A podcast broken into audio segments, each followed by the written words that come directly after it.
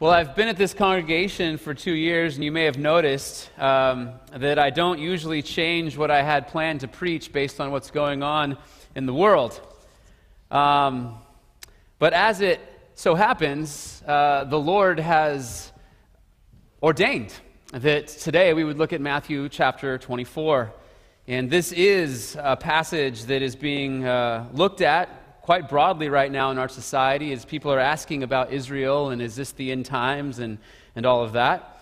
And so uh, I look to God and thank you, thank Him for His grace and His mercy uh, that He would allow us to consider this passage on this morning.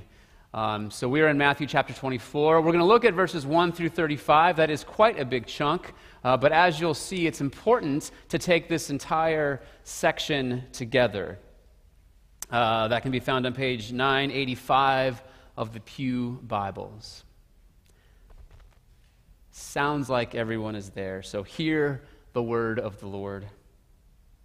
Jesus left the temple and was going away when his disciples came to point out to him the buildings of the temple.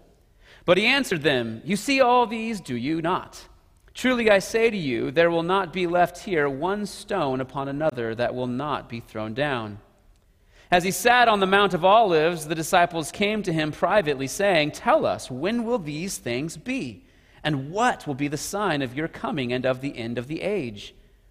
And Jesus answered them, See that no one leads you astray, for many will come in my name, saying, I am the Christ, and they will lead many astray, and you will hear of wars and rumors of wars. See that you are not alarmed, for this must take place, but the end is not yet.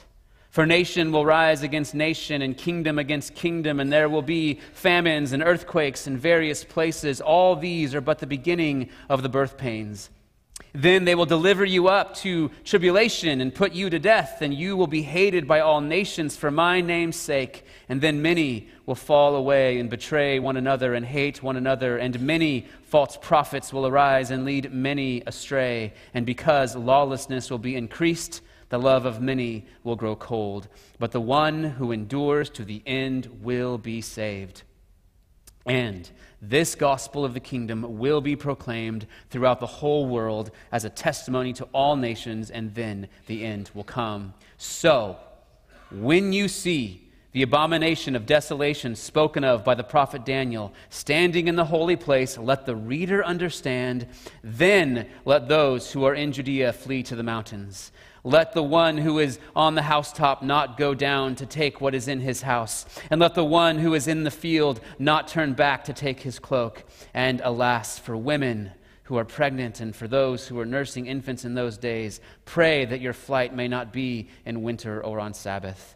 For then there will be great tribulation, such as has not been from the beginning of the world until now, no, and never will be. And if those days had not been cut short, no human being would be saved. But for the sake of the elect, those days will be cut short. Then, if anyone says to you, Look, here is the Christ, or There he is, do not believe it. For false Christs and false prophets will arise and perform great signs and wonders so as to lead astray, if possible, even the elect. See, I have told you beforehand. So if they say to you, Look, he's in the wilderness, do not go out. If they say, Look, he's in the inner rooms, do not believe it. For as the lightning comes from the east and shines as far as the west, so will be the coming of the Son of Man. Wherever the corpse is, there the vultures will gather. Immediately after the tribulation of those days, the sun will be darkened, and the moon will not give its light and the stars will fall from heaven, and the powers of the heavens will be shaken. Then will appear in heaven the sign of the Son of Man, and then all the tribes of the earth will mourn, and they will see the Son of Man coming on the clouds of heaven with power and great glory, and he will send out his angels with a loud trumpet call, and they will gather his elect from the four winds, from one end of heaven to the other. From the fig tree, learn its lesson. As soon as its branches becomes branch becomes tender and puts out its leaves, you know that summer is near. So also, when you see all these things, you know that he is near at the very gates. Truly, I say to you, This generation will not pass away until all these things take place. Heaven and earth will pass away, but my words will not pass away. This is the word of the Lord. Let's pray.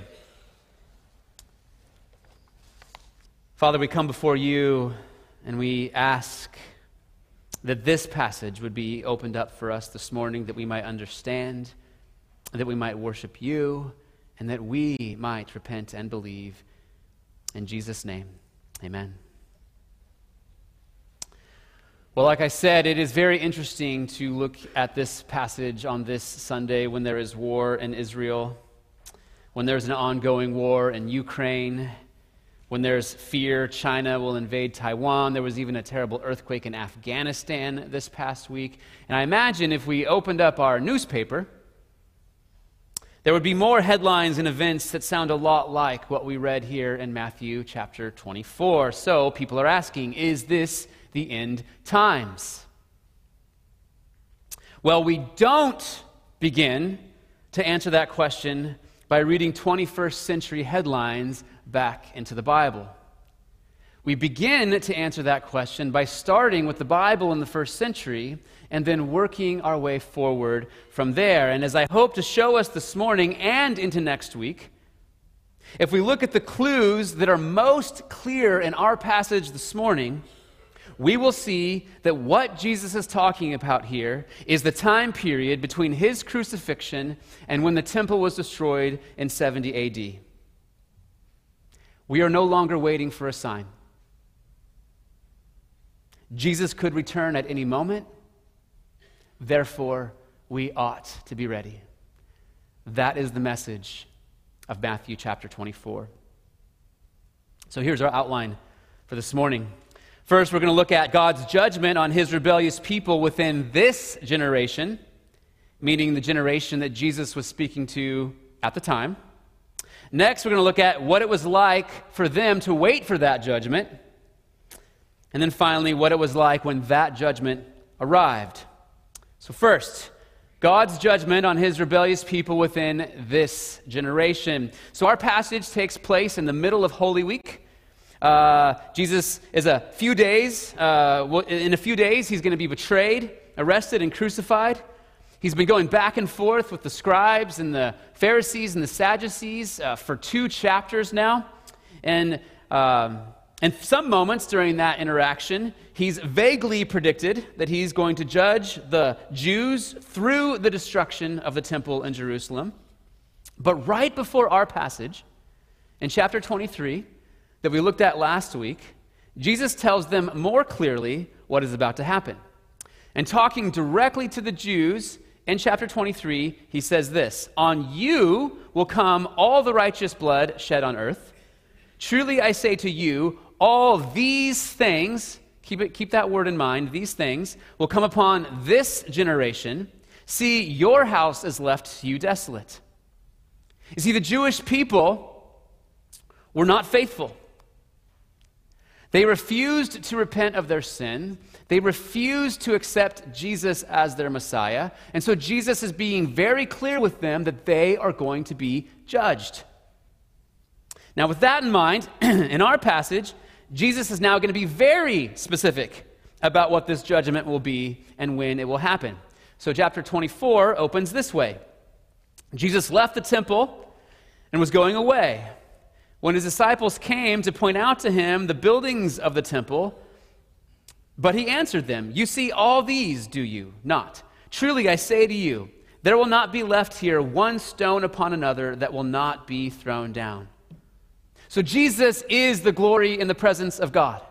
When Jesus leaves the temple here, it is a sign that God's glory in his presence is leaving the temple.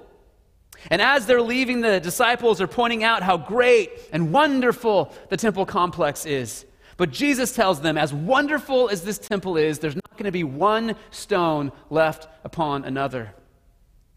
As we've just seen, Jesus has predicted this already but now he is very clear the judgment awaiting the Jews in this generation will be the destruction of the temple. Their house will be left to them desolate. So they leave the city, and then we're told in verse 3 As he sat on the Mount of Olives, the disciples came to him privately, saying, Tell us, when will these things be? And what will be the sign of your coming and of the end of the age? So the disciples have now had some time to mull over everything Jesus says. They leave the city, they get to the Mount of Olives, they come to him privately, and they ask him a question. Well, actually, they ask him two questions. The first question they ask is, When will these things be? So, in the context of our passage, these things refers to the judgment Jesus has just predicted that is coming on this generation. This generation of Jews is going to experience every stone in the temple being thrown down and their house being left to them desolate. The second question is this And what will be the sign of your coming and of the end of the age?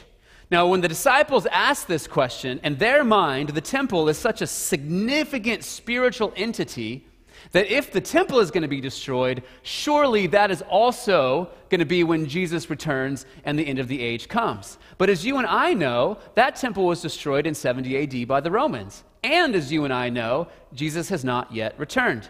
So these are two separate questions with two different answers. Jesus knows this, you and I know this, but the disciples don't yet know this. But Jesus is going to answer their question as two separate questions for the sake of his disciples. And here's how.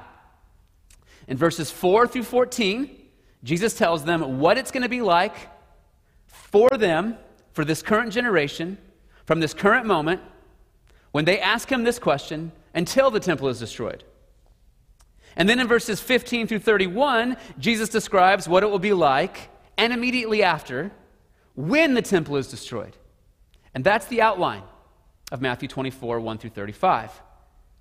And then in verse 34, Jesus says this Truly I say to you, this generation will not pass away until all these things take place.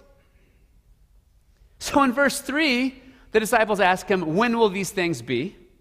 And then from verse 4 through verse 31, Jesus answers that question and then concludes by saying, I say to you, this generation will not pass away until all these things take place. Do you see that? That means that from verse 4 through verse 34, Jesus is answering their first question about when the temple will be destroyed. And then, in verse 36, which we're going to look at more closely next week, Jesus begins to answer their second question. Remember, their second question is, and what will be the sign of your coming and of the end of the age? Listen to how Jesus answers that question. He says, but. Now, but, for you English nerds, is a coordinating conjunction, right? It contrasts and connects with what was said previously. So when Jesus says, but, that's a clear demarcation that now he's answering the second question, okay? But concerning that day and hour, no one knows. Not even the angels of heaven, nor the Son, but the Father only. For as were the days of Noah, so will be the coming of the Son of Man. For as in those days before the flood, they were eating and drinking, marrying and giving in marriage, until the day when Noah entered the ark. And they were unaware until the flood came and swept them all away. So will be the coming of the Son of Man. So Jesus tells them in our previous chapter that we looked at last week, 2336, that judgment is coming on this generation. Their house will be left to them desolate. And that now in verse 20, chapter 24, no stone on the temple will be left on top of one another. Then the disciples ask, When will these things be? Jesus answers that question, concludes, This generation will not pass away until all these things take place. Their second question was, When will be the sign of your coming and the end of the age? Jesus answers that question and says, There won't be a sign. It's going to be just like it was in the days of Noah. People are going to be eating and drinking and having a good old time. And then unexpectedly, Jesus is going to return. It will be a total surprise. That means that everything that happened in Israel this past week is not a sign of the end times. It's significant, It's even spiritually significant. There is something profound about the reality of Israel. The fact that they're still an identifiable people back in their land. That is something that is profound. But what else is profound is that they still reject their Messiah, and they're still being judged for that. But our passage today is about God's judgment on his rebellious people in the generation right after Jesus walked the earth. Which takes us to our second point what it was like to wait for that judgment. So, verses 4 through 14, Jesus describes what life is going to be like for his disciples during the time leading up to the destruction of the temple in 70 AD. And we know that because Jesus is talking directly to his disciples. He says, You, you, you. And because he's going to tell them in verse 34 that this generation will not pass away until all these things take place. So we must read these verses with that in mind. Okay, let's look at our passage a little more closely, starting in verse 4. Jesus answered them See that no one leads you astray, for many will come in my name, saying, I am the Christ, and they will lead many astray. So there's going to be many false Christs. This is recorded in the book of Acts. Historians of this time period tell us all about how this was a time period filled with tons of false prophets and false messiahs. Jesus goes on. And you will hear of wars and rumors of wars. See that you are not alarmed, for this must take place, but the end is not yet.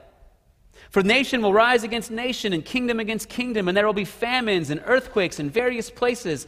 All these are but the beginning of the birth pains. Again, history records that this accurately describes the time period, especially around Israel, from 30 AD until 70 AD. And I know what some of you might be thinking. Well, you know, Pastor Patrick, this also describes what's going on right now. Sure, I agree. But all Jesus is saying is that this is what it's going to be like for the disciples, especially in and around Israel, from the time of his crucifixion until 70 AD. He's not saying that there won't be other times throughout history where it's like this again. Of course, there will be. The book of Revelation teaches us that th- this is the way things are going to be the whole time until he returns. But especially from 30 AD to 70 AD in and around Israel, it's going to be like this. He's just letting the disciples know that from now until the temple is destroyed will be a time of turmoil. It will be a time of unrelenting seismic and political instability. What's really interesting is the reason Jesus tells them it's going to be like this is so they don't think it's the end. In verse 6, Jesus says, Even though these things are happening, the end is not yet. And then in verse 8, he says, These are but the beginning of the birth pains. This is just the way things will be. Therefore, don't put any significance into them. Jesus goes on. And as I read this, notice two things. Notice how many times Jesus says you. So he's talking directly to his disciples. These words are for them and about them. Also, notice how many times he says then, will, or will be, which tells us this is about the time then and what it will be like for them. Okay? Starting in verse 9. Then they will deliver you up to tribulation and put you to death, and you will be hated by all nations for my name's sake. And then many will fall away and betray one another and hate one another, and many false prophets will arise and lead many astray. And because lawlessness will be increased, the love of many will grow cold. But the one who endures to the end will be saved. Again, this, of course, has application for us. Jesus is not saying that the world will only be like this for them then. But the main thrust of this passage is Jesus telling his disciples, in your lifetime, you're going to experience tribulation and death. Then people are going to fall away and betray one another. Then there will be false prophets and lawlessness, and love for many will grow cold. Therefore, you will need to endure to the end in order to be saved. And if it's ever like this for us, the same is true. But let's read this message from the first century forward, not the 21st century back. Because for the disciples, the fact that it will be like this for the next 40 years is supposed to be a constant reminder that the destruction of the temple is coming, and that no matter how bad it gets, they need to endure to the end. Don't give up. But what about verse 14? Surely, verse 14 was not fulfilled before 70 AD. Let's look at verse 14. Jesus says, And the gospel of the kingdom will be proclaimed throughout the whole world as a testimony to all nations, and then the end will come. Notice he says, Once this is fulfilled, then the end will come. So this is our sign, right? Once this happens, then we know, okay, the end can come at any moment. But because this was fulfilled before 70 AD, Jesus could now return at any moment. We're not waiting for any more signs. Also, notice, all that Jesus says will happen is that the gospel will be proclaimed throughout the whole world as a testimony to all nations. He doesn't say the gospel will be believed throughout the whole world and that the nations will all come to him. Also, the word world here is not the usual Greek word for world. It's a word that just means an inhabited area. So Jesus is not talking about the entire globe. He's talking about the whole known world outside of Israel. His point is not that the gospel spreads throughout the whole globe before 70 AD, but that the gospel is proclaimed on a large scale outside of Israel before 70 AD. And so this is an amazing verse. But it's an amazing verse from a first century Jewish perspective. The testimony to all nations is that the message is for all nations. This is a message for every tribe and nation and language and tongue. And Jesus is saying that that will be made clear before the temple is destroyed. And the fact that this was fulfilled before, the 78, before 70 AD is confirmed by the Apostle Paul in his letters. Paul writes to the Romans, and he says this First, I thank my God through Jesus Christ for all of you because your faith is proclaimed in all the world. In the book of Colossians, Paul mentions the gospel has come to you, as indeed in the whole world it is bearing fruit and increasing.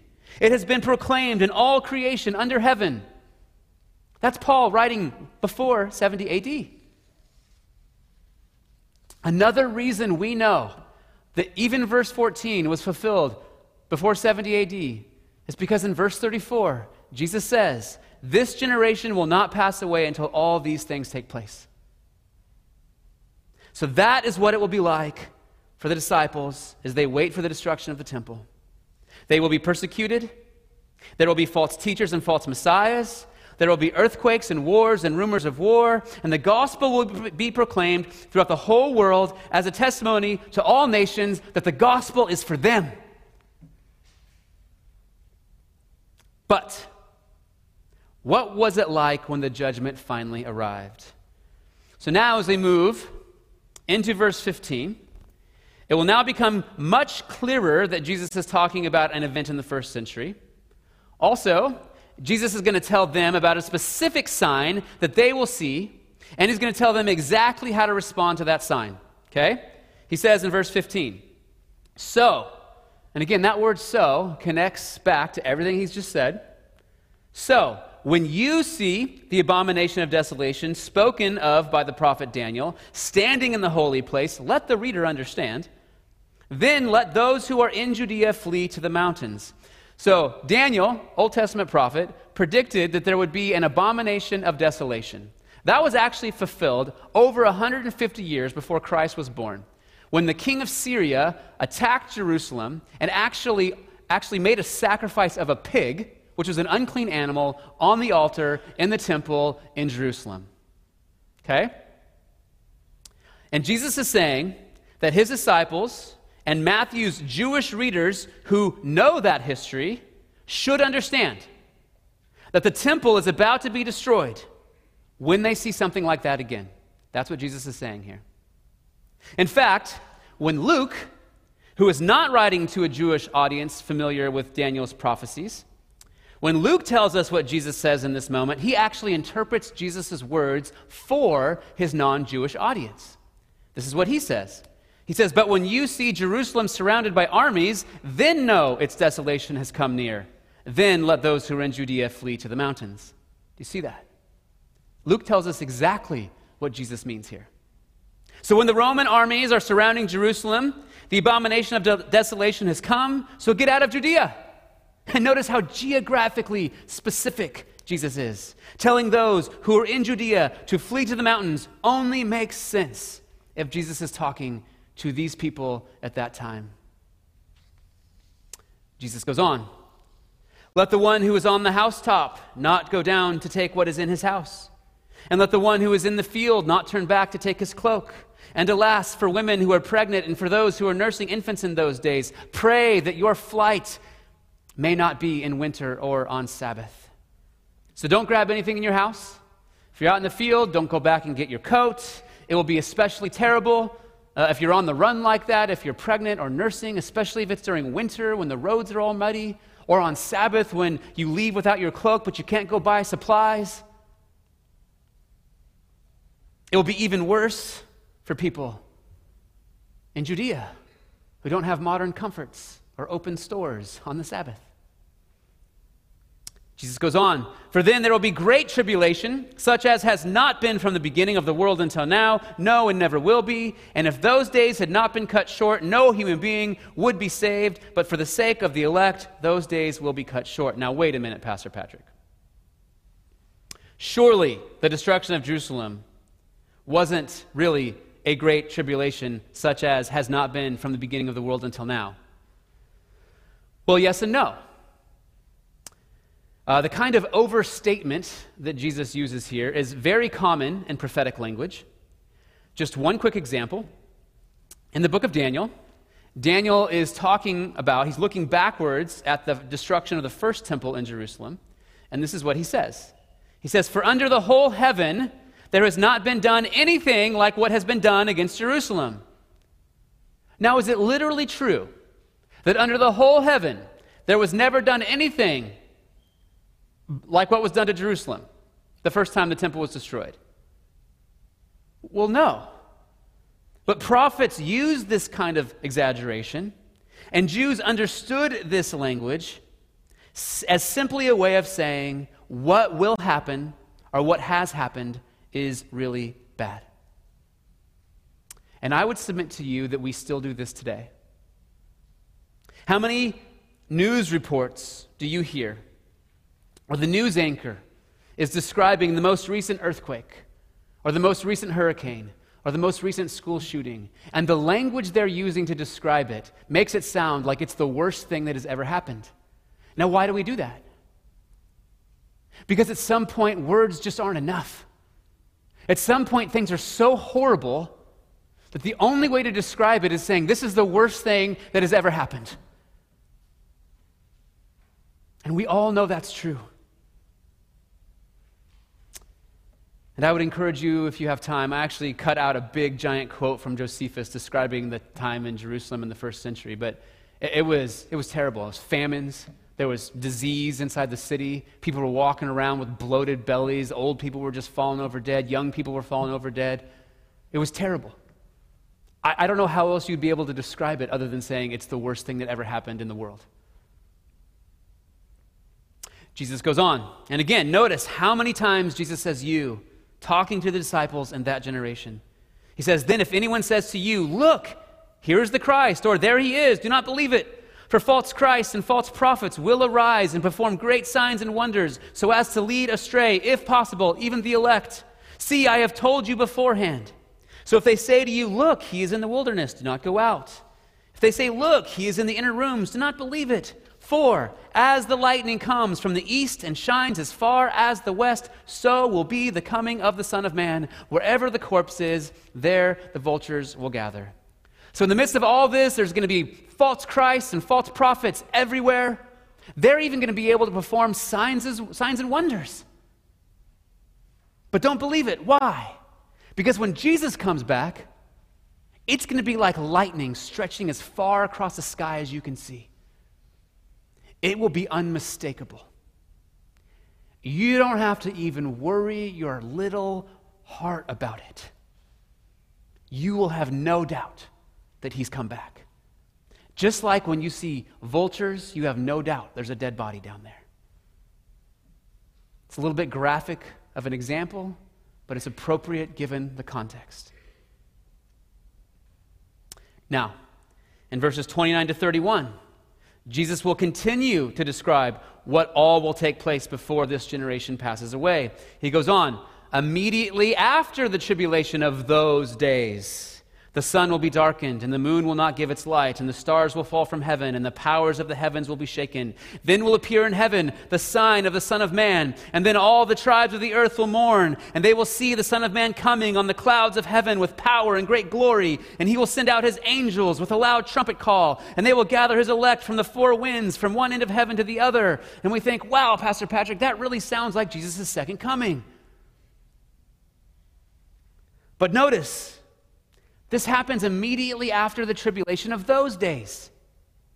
And when Jesus says, when he says this, he's referring to everything he's just said about the temple being destroyed. And the language, see, we have to pay attention to the language Jesus uses and where he gets it from. The language here again is prophetic language. This time it's language symbolic of judgment. One quick example. Speaking of judgment, to Egypt long before Jesus, God said this through the prophet Ezekiel. He says, When I blot you out, talking to Egypt, I will cover the heavens and make their stars dark. I will cover the sun with a cloud, and the moon shall not give its light. You see, Jesus is just borrowing language from the Old Testament to describe the judgment that happened to Israel. Now, when Jesus says, and they will see the Son of Man coming on the clouds. Can we get the, yeah, there we go. When Jesus says that, first of all, he uses a different, and I wish I had time to get into all this, you guys. He uses a different Greek word here for coming. There's other times in this passage where he's talking about the coming of the Son of Man, and he's clearly talking about the second coming. Well, our English translations don't help us here by using the same English word, but that's actually a different Greek word. It's the common Greek word. It can mean coming, it can mean going, just depending on the context. Second of all, he's quoting Daniel 7:13 here, which is not about Jesus' second coming.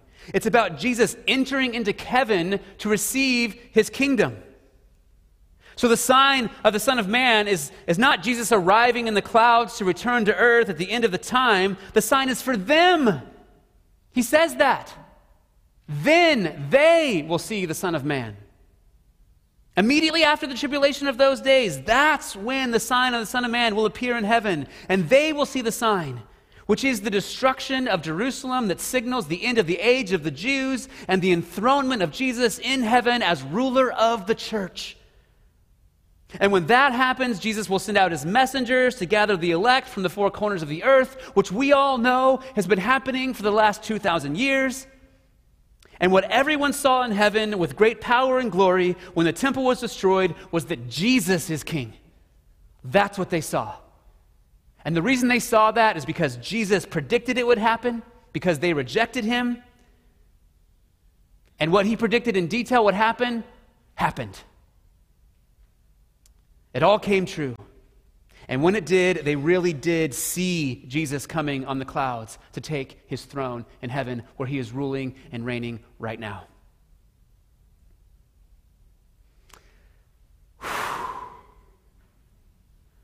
Okay. I am sure that was like drinking out of a fire hydrant. I would encourage you to go back and listen to this again after Nate posts it. Because right now, I believe this is one of the most important messages we can hear. Because there's a lot of talk right now about is this the end times? And all of that talk is meant to distract us from what is actually important. Because the point is, the point of this passage is, which gets lost in all of our end times speculation The point of this passage is this is how God deals with his unfaithful people. The Jews were his chosen people, and they had rejected him. And then Jesus judged them very harshly. And when we use this passage to get caught up in end times fever, we miss the point, which is are you right with God? Have you repented of your sins and put your trust in Jesus alone for salvation? Or are we being like the Jews, thinking that just because we've been baptized or made profession of faith, that we don't have to live a life of ongoing daily repentance where we put to death our choice sins and trust in Jesus, crying out, Lord, have mercy. Lord, have mercy on me. That's the moment by moment, daily life of a Christian. As sweet as it was when we sung it earlier, that's how God intends it to be for us every moment of every day. Also, one of the major themes in the book of Matthew is that salvation produces a faithful life. Those who are alive in the kingdom of heaven will produce fruit in keeping with repentance. It's those who walk the narrow road and do the will of the Father who will enter the kingdom of heaven. One must take up his cross and follow Jesus to be his disciple. And what happened to the Jews is meant to be a warning for us, friends. And all of that gets lost all of the sweetness of God drawing his people who were so tempted to, to drift away from him. All of the sweetness of that gets lost when we speculate on things that Jesus has clearly told us we ought not to speculate on. Listen to the writer of Hebrews. He says, Therefore, we must pay much closer attention we who have the full revelation of God and Christ must pay must much closer attention to what we have heard, lest we drift away from it. For since the message declared by angels, talking about the Old Testament, proved to be reliable, and every transgression or disobedience received a just retribution, how shall we escape if we neglect so great a salvation? If God was willing to destroy the Jewish people, even though he had given them the law and the prophets and the covenants and all of his many great wonderful promises, how shall we escape if we neglect an even greater salvation?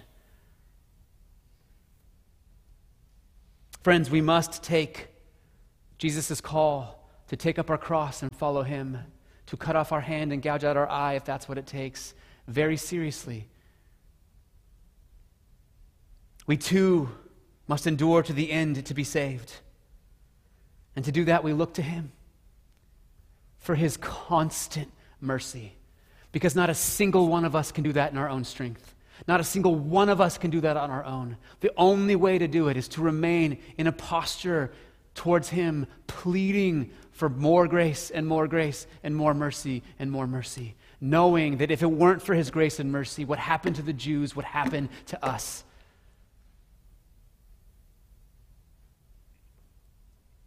So let us repent of our sins, put our faith in Jesus Christ. For the kingdom of heaven is at hand. He could return any moment. Let's pray. Father, we come before you and we thank you, God, for your word, which reminds us of the things that are important. It helps keep us from distraction. God, please, God, Cause us to be those who spend our lives in repentance and faith toward you, prostrate if necessary, pleading for your mercy and grace, which we know and have confidence in Christ we will receive. In his name we pray. Amen.